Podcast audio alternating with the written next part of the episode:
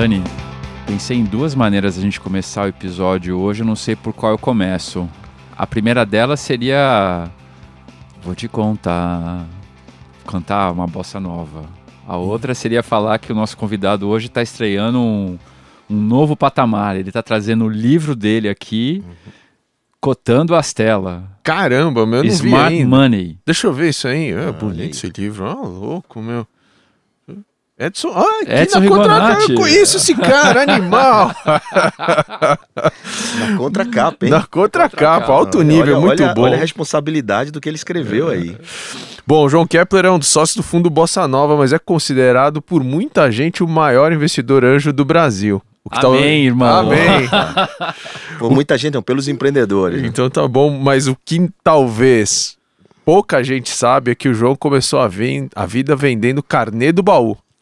Sério? É... é Silvio Santos, olha lá. Então, João, bem-vindo à Sala Playbook. Conta um pouquinho da tua trajetória até chegar aqui. É legal demais, vocês foram a fundo, hein?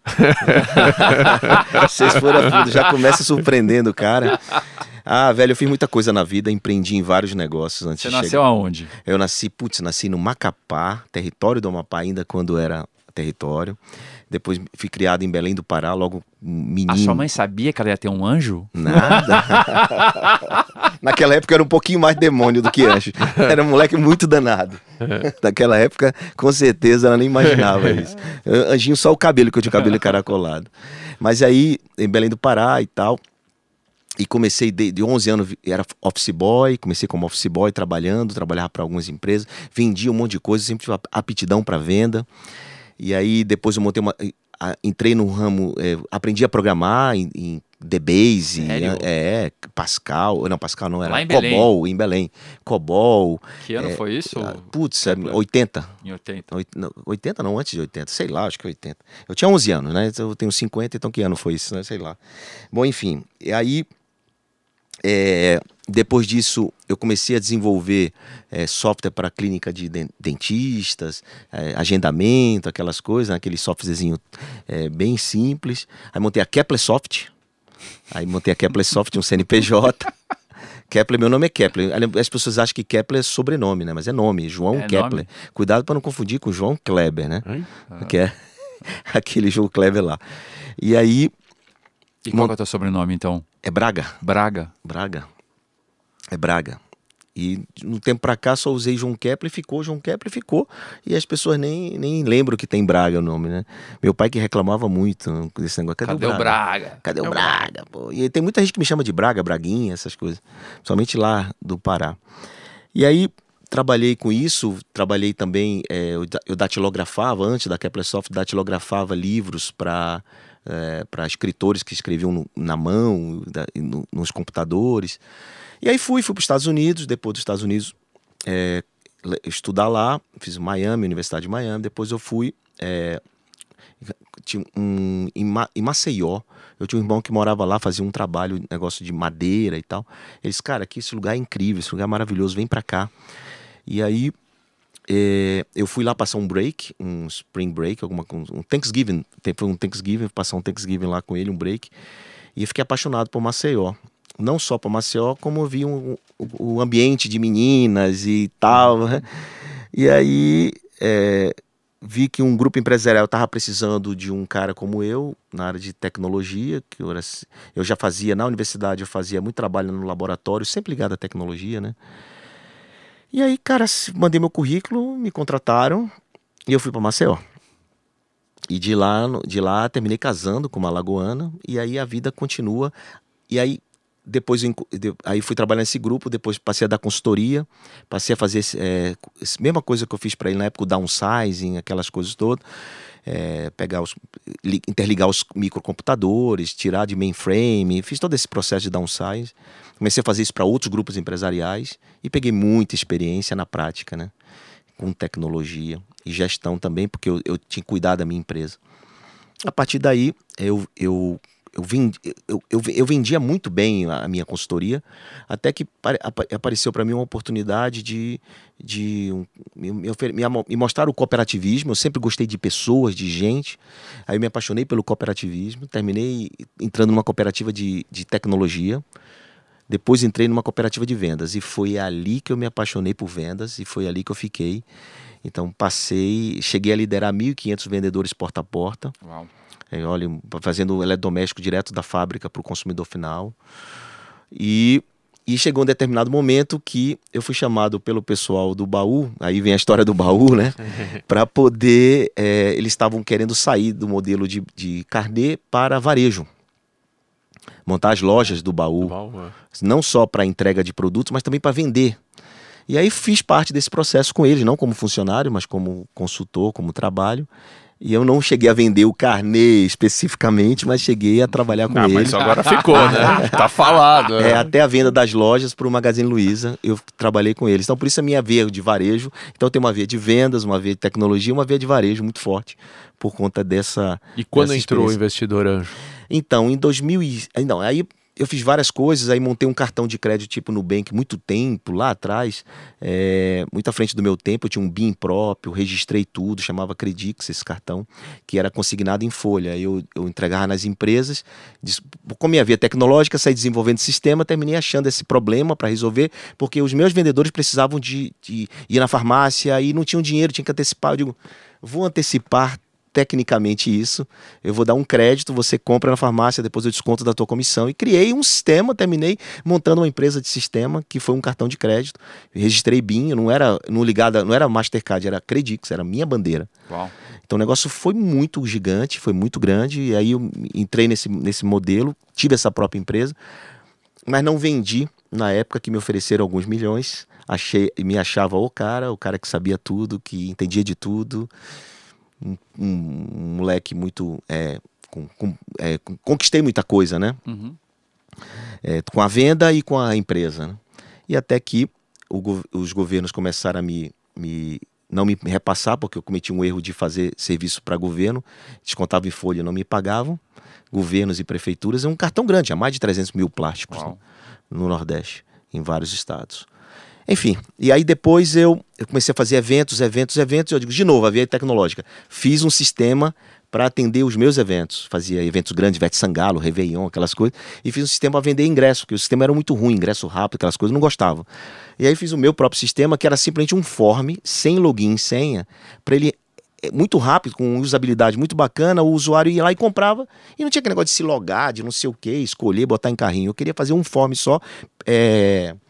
bem simples, e fiz o show de ingresso, uma plataforma que ela chegou a ter, faturar cinquenta milhões de reais ano, abrangeu o Nordeste, o Brasil todo, tinha três escritórios, quarenta colaboradores, o negócio ficou muito grande, vendi ingresso dessa forma.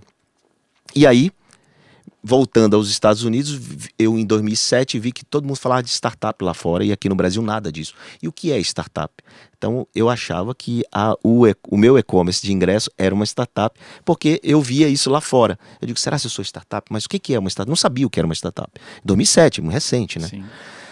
E, e apliquei para o Fundo Axel para ir buscar investimento, porque eu soube que lá estava investindo muito em muitas empresas e tal, e fui lá, fiz o, marquei a reunião, fiz um PowerPoint muito tosco, uhum. na perspectiva que eu achava que era importante mostrar para o investidor, na hora do comitê lá, como a gente apresenta para a Stella, apresenta hoje para a Bossa Nova, eu apresentei um PowerPoint com, a, com, uma, com um aspecto muito de capital tangível. Por exemplo, eu mostrei que a gente tinha três carros com, com, com é, pintado o nome da empresa, show de ingressos.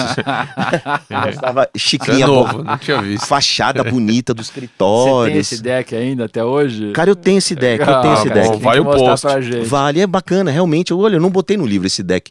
Muito bom, muito, muito boa sacada. Eu tinha esquecido Segunda edição. Disso. Muito legal, Rigonati, muito bacana a sua ideia. Cara, eu fiz um deck tão tosco, tão tosco, eu não sabia nada como apresentar para investidor, e, eu, e, e aí eu, foi isso, e me deram um redondo não. Só que o redondo não é inglês, técnico, e meu inglês é, só, é João Santana até hoje, né? Então, eu não entendi nada. O teu custo de aquisição de cliente é elevado, tem custo invisível, não sei o que, não sei o que. E eu digo, que peste esses caras estão falando? O que é C A C? Eu não sabia nem o que é C A C, não sei o que. Era cada pergunta técnica, eu não sabia nem para onde ia. De verdade, isso em dois mil e sete. É, aí um cara que estava na banca, ele no final ele me chamou para um café e ele muito calmamente me explicou detalhadamente por que que eu recebi não. Uhum. E a partir dali, eu percebi, ele disse, por que não você... O seu sistema é ótimo, por que, que você não empresta teu, ou, ou fornece teu sistema para os teus concorrentes e você passa a fazer B dois B? Aí eu, hã? O que, que é B dois B? Aí ele me explicou que era B dois B, B dois B dois C, B dois C que eu fazia, e eu comecei a entender aquele mundo. E aí, cara, ele disse, se transforma numa plataforma de e-commerce e você oferece serviço para os teus concorrentes, destrói todo o teu custo fixo, tudo que você tem, começa a ganhar mais dinheiro, assim, assim. Me deu uma mentoria de uma maneira incrível que mudou a minha vida. Aí não só isso, ele me convidou. Isso foi que ano? Isso foi em dois mil e sete. dois mil e sete mesmo. E aí eu vi a força do mentor, né?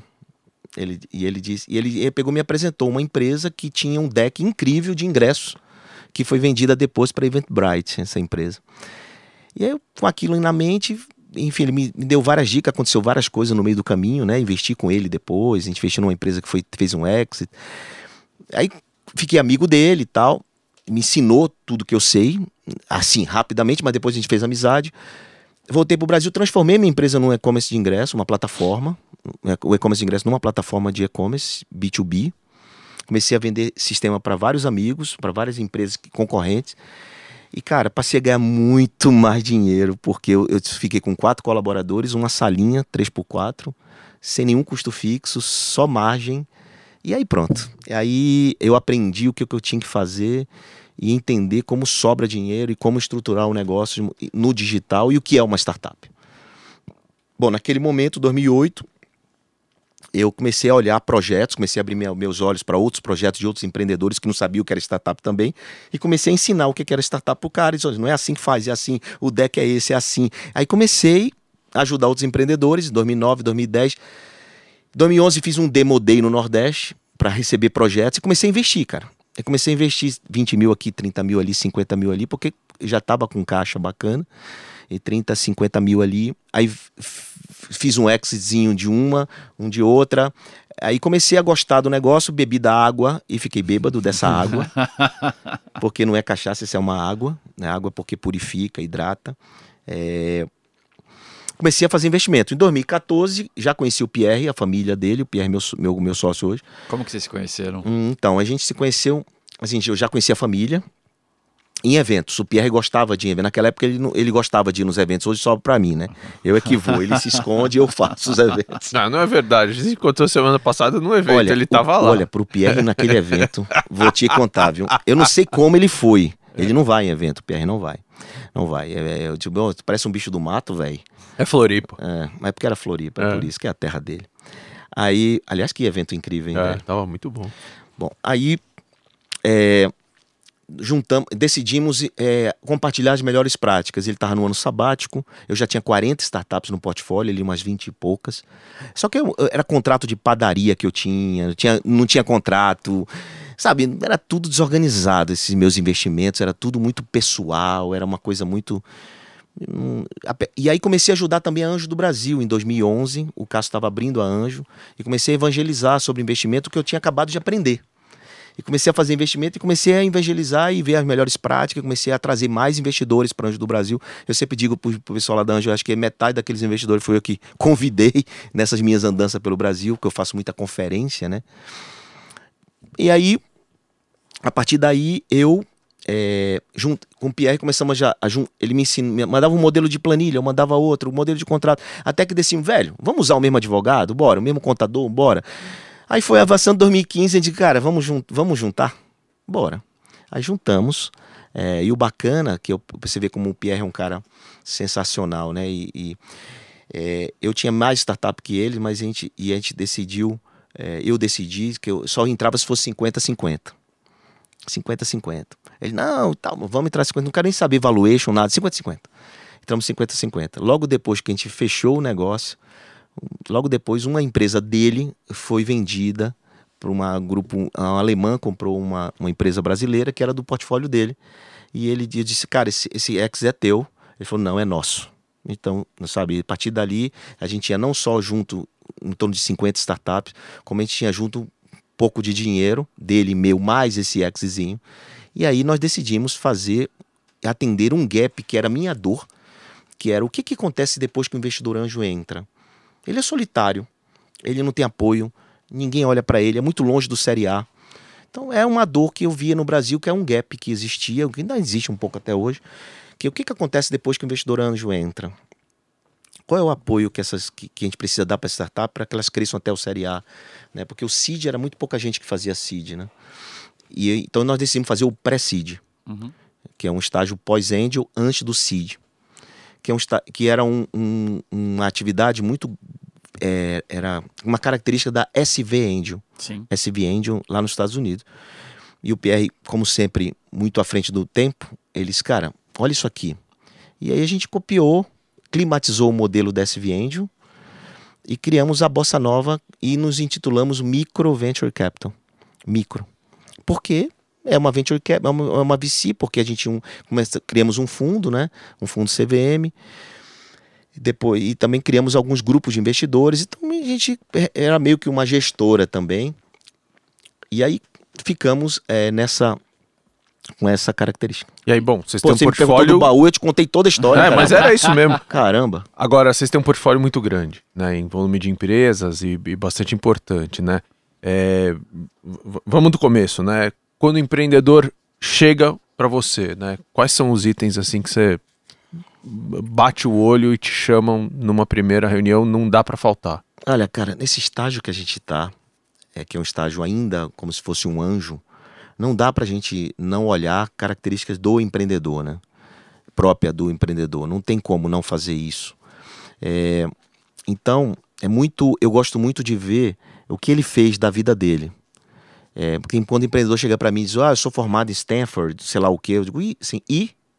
E? Pra mim isso é carteirada. Isso não, não quer dizer nada pra mim. Acho que faculdade e formação serve pra, pro cara. Uhum. Pro cara, pro conhecimento dele. Para ajudar no trabalho dele, mas não como carteirada. E aí, empreendedor que começa com isso, eu não gosto muito.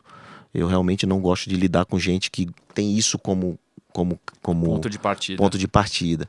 Para mim, é quanto ele já sofreu, quantas empresas ele quebrou, o que, que ele faz, como é que ele se comporta socialmente, como é que é o, a, a, o comportamento dele com os sócios, como é que é o envolvimento do negócio entre o time...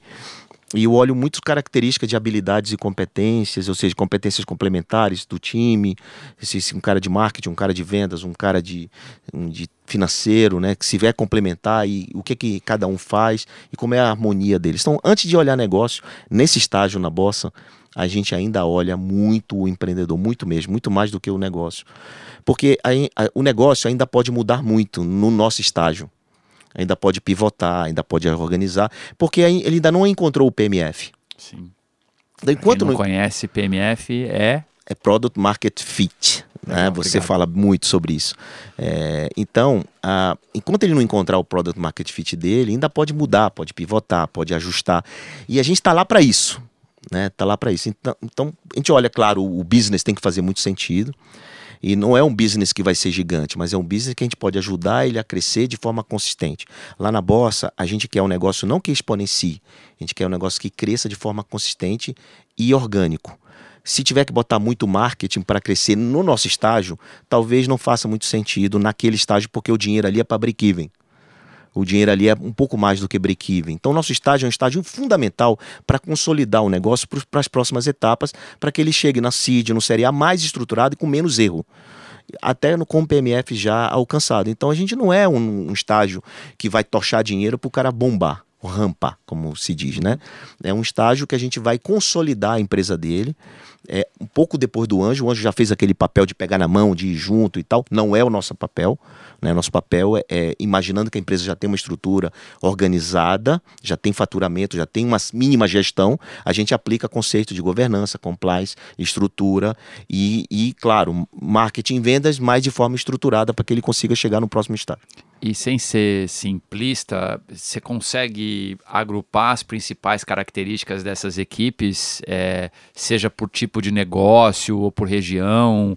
É, quais são as principais características que você enxerga e as, e as tipagens do que você já viu até hoje? É, assim, bom, a, no, nós temos quatrocentas e quarenta empresas, é muita coisa, né? Muita, é muita startup e, e essa é a maior dúvida do mercado. Pô, como é que vocês conseguem lidar com tudo isso, é, né? Cite o nome de duzentas e cinquenta não delas. Tem como, impossível. E eu vou chegar lá e te explicar como a gente faz isso, tá bom? Isso é fundamental. Tranquilo. Mas a... é, hoje a gente tem uma rede, né? E essa rede consegue meio que identificar muito isso que você está falando. É, e até tirar uma linhagem, uma tipagem e outras coisas, cara, outras características. Porém, é, basicamente, no nosso estágio, o que a gente vê é muito, muita resiliência. Assim, a principal coisa que eu vejo no nosso, nosso grupo de empreendedores, e a gente faz com eles uma vez por mês um encontro, um happy hour, que tem um jantar com eles, encontra todos os meses com eles, sempre trazendo um empreendedor que já quebrou ou que já chegou lá para contar um pouco, da, compartilhar histórias, né? Todo mês a gente encontra com eles e sempre tem setenta empreendedores, setenta empresas, setenta, oitenta. E cara, eu vejo nos olhos deles que é, aquilo, é, eles estão no momento do meio da piscina. Ou nada para lá ou nada para cá, senão vai se afogar. Uhum. Né? Então, a resiliência é fundamental. E no, o perfil do nosso, do nosso empreendedor Bossa Nova é resiliência por isso. Ah. Porque aquele momento do pre-seed é um momento que ou ele vai ou ele fica. Sim. Né? Ou ele vai ou ele fica. Não dá mais para ele ainda brincar de fazer negócio, porque já tem funcionário, tem lá dez, quinze funcionários, tem que ir para trinta, tem que ir para quarenta, tem que crescer. E aí tem que buscar uma nova rodada, então o cara tem que fazer assobiar a chupacana. Então essa é uma, uma característica importante. Eu digo que nossos empreendedores, eles estão mais para a cabra da montanha, né, do que para unicórnios. E, e, e desses quatrocentos e tantos investimentos, é, o que, que fica de aprendizado que deu muito certo e que deu muito errado? A gente tem quarenta write-offs. São quarenta prejuízos e o que deu muito errado... É pouco, né? É pouco. É dez por cento? Pouco. É quatro anos, né? Em quatro ah. anos é muito pouco. A gente, a gente até comemora isso, mas não com tanta ênfase, porque isso pode aumentar a qualquer momento, né? Então, esse, esse é um grande desafio de monitorar essas empresas para que a gente pelo menos fique sabendo o que está acontecendo em tempo real, né? Pelo menos, pelo menos em quinze dias, com delay de trinta, mas que o nosso objetivo é chegar em tempo real e ter uma estratégia para isso. Mas a, o aprendizado é, é a, a melhoria e a profissionalização da nossa tese de investimento, nossos aprendizados, olha, né? Só, interessante. É, tu, todo todo write-off ele gera um aprendizado importante para a Bossa e a gente melhora a nossa tese. Pô, mas não era um ano, não era startup acima de um ano? Por que agora é um ano e meio? Porque a gente fez um, mediu e viu que a, aquela morte aconteceu ali, naquele momento. Então a gente tenta filtrar e melhorar a nossa, é, a nosso, nosso investimento a partir de uma experiência para um ano e meio. Foi assim que a gente decidiu não fazer B dois C, foi assim que a gente decidiu não fazer B dois G, foi assim que foi assim um monte de coisa que hoje é a tese da Bossa. Então, o que eu, se eu posso te dizer qual é o maior aprendizado é a melhoria da nossa tese e a organização do nosso, da nossa rede, da infraestrutura. Teve um write-off, teve uma situação que a gente, o empreendedor reclamou da assistência. Então melhoramos assim naquele ponto que ele estava colocando. E fala um pouquinho da gestão dessa carteira, né? Como é que vocês fazem? Como é que é a parte de receber dados, essa parte toda que deve ser um trabalho animal, né? É, tem, tem assim, antigamente, no começo era muito pouca gente, eram quatro pessoas, hoje a gente tem uma, uma, são quase vinte e três pessoas operando, né, nesse back-office aí, nessa, nessa estrutura. Mas a gente tem uma, um trabalho antes dessa startup entrar e depois que ela entrou. A sua pergunta eu vou responder depois dela dentro da Bossa, tá bom? Depois a gente pode falar de pipe e tal. É, quando ela tá lá dentro da Bossa, é, existe todo uma, um, uma acompanha, um sistema, nós temos um sistema, um company metrics para acompanhar o, o trabalho de cada uma delas. E esse sistema, ele, ele tem sido melhorado. É, nós temos uma gerente de comunidade, nós temos alguns é, benefícios, alguns perks, alguns benefícios para eles, no sentido de Amazon, no seu, é, tem vários benefícios e um clube de desconto também para eles. E a gente fomenta a sinergia entre eles, um vende para o outro. Uhum. Então imagina o um grupo de WhatsApp, tá todo mundo ali e a gente fica fazendo negócio, porque praticamente eles estão no mesmo estágio. Então é aquele momento de um vender pro outro, ah, uhum. Você tem um meio de pagamento, faz aqui, você tem não sei o que, vende aqui, você tem otimização de, de cloud, eu tenho aqui, não sei não. Então, um vende serviço pro outro, isso é muito bacana, essa sinergia. Então a rede, ela, ela tem essa característica e hoje esses empreendedores são a, a nossa maior, o nosso maior asset da Bossa Nova, é a rede de empreendedores que nós criamos. Então, mais do que investir em muitas, é cuidar de muitas. E, e aí tem um sistema para controlar isso, aí tem todo um, um grupo de pessoas é, por trás na Bossa Nova para dar assistência a ela. Como é que a gente separa? A gente tem três linhas de cortes. A gente tem as high performers, que são quarenta e cinco, nós temos a high potential, que são em torno de setenta, e nós temos as outras. As outras startups que elas podem chegar. Então tem uma métricazinha para elas chegarem a ser high potential, high performance. A high performance são quarenta e cinco, quinze para cada diretor, nós somos três diretores, que eu cuido pessoalmente de quinze, cuido como padrinho, como anjo, né? Cuido pessoalmente de tudo delas. Quando você vê eu mandando uma startup para você, pode acreditar que aquela ali faz parte do meu, do meu apadrinhamento, digamos assim, né? Porque o nosso sonho, o nosso, nosso trabalho é, é estruturar e performar essa empresa para que ela chegue para vocês bem mais, claro, pra, mais madura em todos os sentidos, né? É, então... E, e quais são as principais necessidades desse grupo de elite? O que, que esse cara precisa? Esse cara precisa, esse grupo de elite, fundraising... É, dinheiro, e, a próxima é, fase. É isso? Não, nem, tem, nem tanto dinheiro. É entender o processo de fundraising, tá, né, o que, se ele precisa ou não de fazer um fundraising, com quem, se é nos Estados Unidos, se é no Brasil, se é um, uma aquisição estratégica que o tempo todo recebe proposta. É... Ele precisa de, de vários de apoio. Business é, development. É business development, development mas é, também não só em fundraising, mas em conexões, estratégia e pensar junto. Existe a solidão do líder, né? Claro. A solidão do líder é um negócio impressionante que acontece, a gente, a gente negligencia isso, mas acontece muito, né? E o empreendedor que não tem... Muitas vezes ele não tem estudo, não tem é, aquele trabalho todo de ter se preparado teoricamente, como conceitos e tal. Ele vai aprendendo ao longo do tempo, né, fazendo e aprendendo. É, a gente precisa da nossa, de um apoio. Então ele se apoia muito na gente, principalmente esses, essas quinze startups. No caso, quinze do Pierre, quinze minha, quinze do Rodolfo, que são os três diretores. E agora tem mais um, né? Mais um apoio, que nós trouxemos mais um pro game, que é o Thiago, entrou na Bossa agora recentemente, mais um, nós temos quatro agora. Excelente.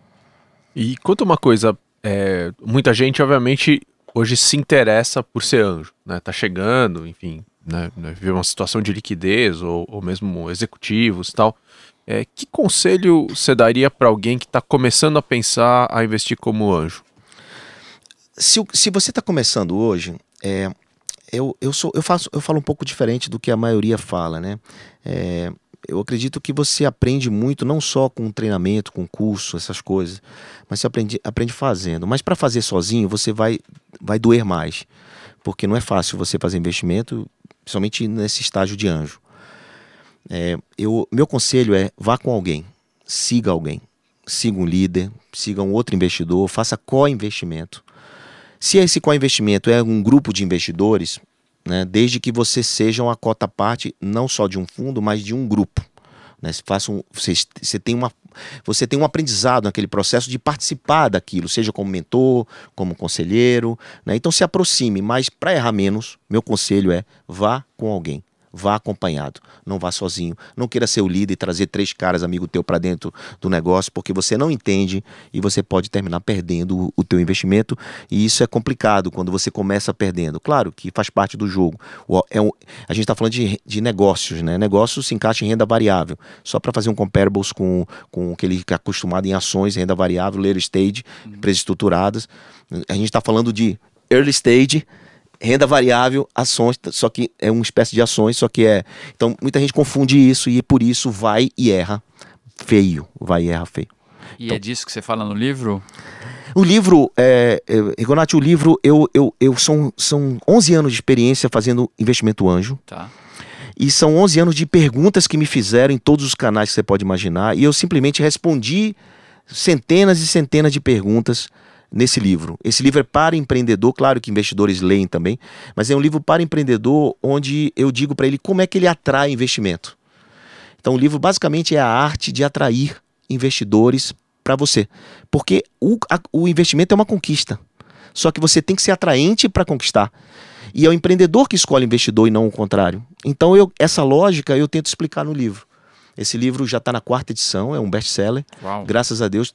Eu, você, não, você não acredita a quantidade de mensagem que eu recebo de empreendedores que é, conseguiram estruturar seu pensamento a partir do livro, que é um livro muito simples, linguagem simples, e que você me deu a honra e acreditou nesse projeto lá atrás e me deu a honra de fazer a contracapa juntamente com outros amigos em comum. E, e o prefácio dele é do Ricardo Amorim, que é um amigo que está começando, tá, na época do livro, que tem um ano esse livro, está começando a investir em startups e, e a entender o cenário econômico, a importância do, né, das startups nesse processo. E que, como eu digo, startup ou você é, usa uma, ou você cria uma, ou você investe numa. Não tem outra alternativa, não tem como escapar. Não é uma modinha, né? Não é modinha. E o que, que você vê de principais tendências agora no mercado? E, e talvez começando com... com o, o que mudou nesses onze anos e o que, que você vê daqui para frente? É, mudou um aprendizado enorme, é, muita informação, é, é claro que a gente tem, é, pouca gente conseguiu aplicar essa informação e transformar em conhecimento, que é uma coisa diferente da outra, mas eu, eu vejo um crescimento muito grande é, do nível desses empreendedores. O nível melhorou, de, melhorou muito. Quando eu comecei, ninguém sabia nada o que era isso. Hoje todo mundo sabe. Sabe o que é, o que é um deck, sabe o que é um pitch, sabe o que fazer, sabe o que é fundraising, sabe o que é que as, a roda, as rodadas, sabe, tem uma média, sabe o que é break-even.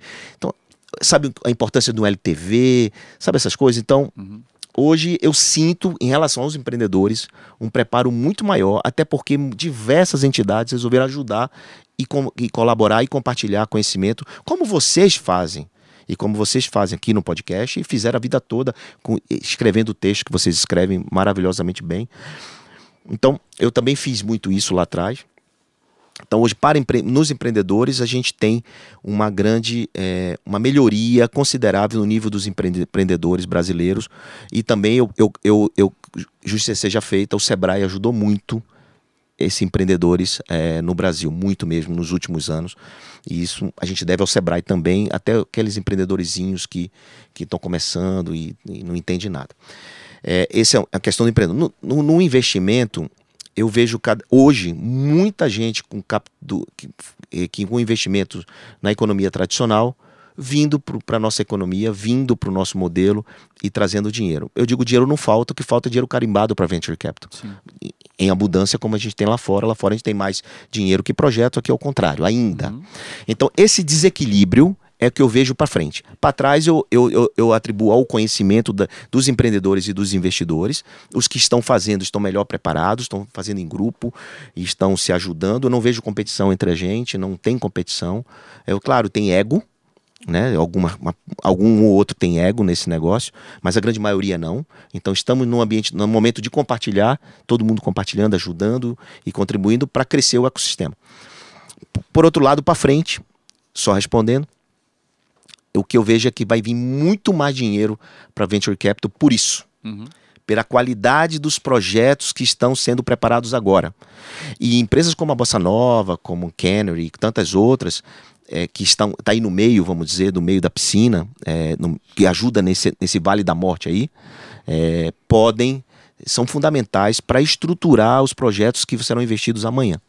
Não sei se a gente vai conseguir estruturar todos e passar por todos, mas que mais e mais empresas cresçam nesse gap que ainda existe. Você perguntar, João, cabe quantas Bossa Nova no mercado brasileiro? Cara, cabe ainda mais oito Bossa Nova para poder ajudar tantas startups que estão se estruturando e chegando nesse momento. Sensacional. Vamos lá, ping-pong? Ping-pong. Ah, já? Já? Acabou? Ping-pong geralmente em podcast é o fim. Porra. João, o que você tá lendo? Smart Money. Fora Smart Money. Além do Smart Money, eu tô lendo o Código da Cultura, do, do Salib, da, da H C M e do Magaldi. Ah, então, o, o, agora, lendo agora, né? É o Código é. da Cultura. Que legal. Quem te influenciou? Quem me influenciou? Pierre. No mundo de, de Venture Capital, Pierre. E no mundo, é, no geral, meu pai.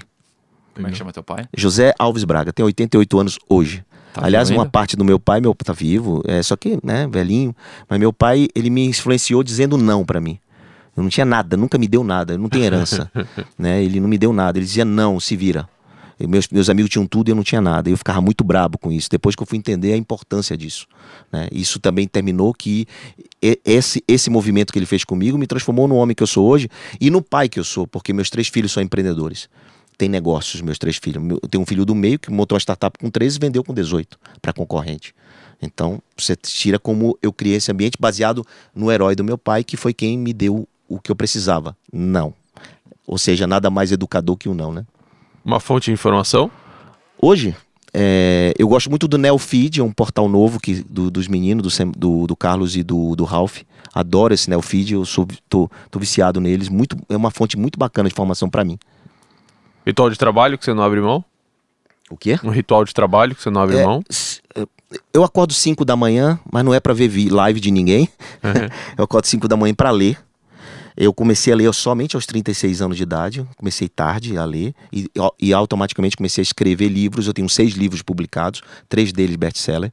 Então, é, somente aos trinta, após os trinta e seis anos, comecei a ler. Olha que loucura. Eu perdi muito tempo da minha vida não dando atenção a, esse, a essa, essa, caracter, essa, essa coisa importante que é a leitura, né?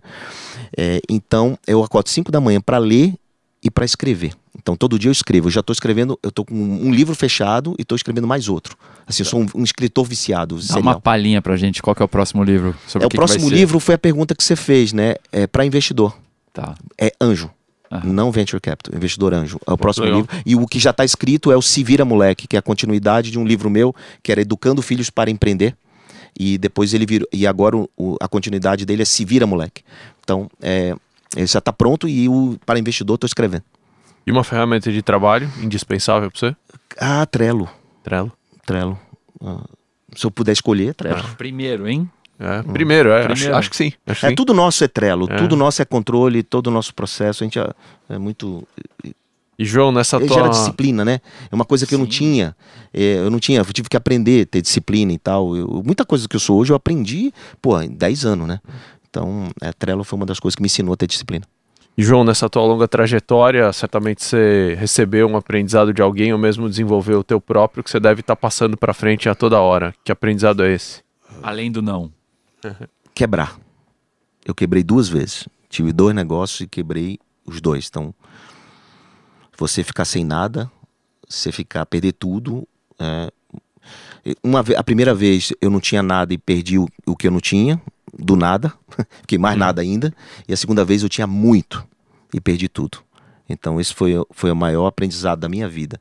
Eu, eu, eu, eu, eu entendi que eu precisava cometer erros novos, não os mesmos erros. O cara quebra duas vezes, só pode ser burro, né? Então foi meu caso. E aí eu aprendi a não ser burro mais e entender o que, que nunca se deve confundir faturamento com lucro. Erro básico.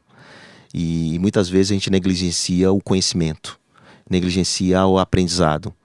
E parte dessa minha loucura por aprender e por ler e estudar veio desse aprendizado, desse, desse, dessa situação que aconteceu comigo. Quanto tempo em cada uma delas demorou para você voltar? Hum, ah, isso é, foi muito rápido. Eu sou muito obstinado, é, determinado. Um ano mais ou menos para voltar a... Porque eu, eu, eu, eu tinha uma técnica que era o seguinte. Peraí, ó, aconteceu, eu não vou chorar, eu vou para frente. Mudava, mudava o foco e fui buscar outras coisas e fui resolvendo para trás e fui resolvendo, fui resolvendo. Então eu não fiquei um, eu não fiquei de luto. Eu não fiquei, não fiquei ah, ou dia ou noite porque o mundo me, me, me bateu, não. Eu que fiz errado, vou para frente, vou resolver, e resolvi, fui para frente. E aí é isso. É isso. Não, não, não, o certo é não ficar de luto. Certo? Porque tem quanta gente está nos ouvindo e está com dificuldade agora. Uhum. E eu vejo o cara reclamar. Tem dois aspectos que eu vejo que a gente faz muito um, um erro como empreender, né? É o rei do projeto, do plano, uhum. e nunca executa. E tem um cara que tem um, várias iniciativas e pouca acabativa. Sim. Eu vejo muito isso também. E, e a outra coisa é isso, é ficar chorando e achando que a culpa é do outro, nunca sua. Sempre o mundo tem culpa e nunca você. Então, são essas duas coisas que eu aprendi e isso é a maior lição da minha vida. Animal. Muito bom. Você ouviu mais um episódio do Astela Playbook. Esse e todos os nossos episódios em todas as plataformas de podcast. Só procura pela gente, Astela Playbook. Até a próxima.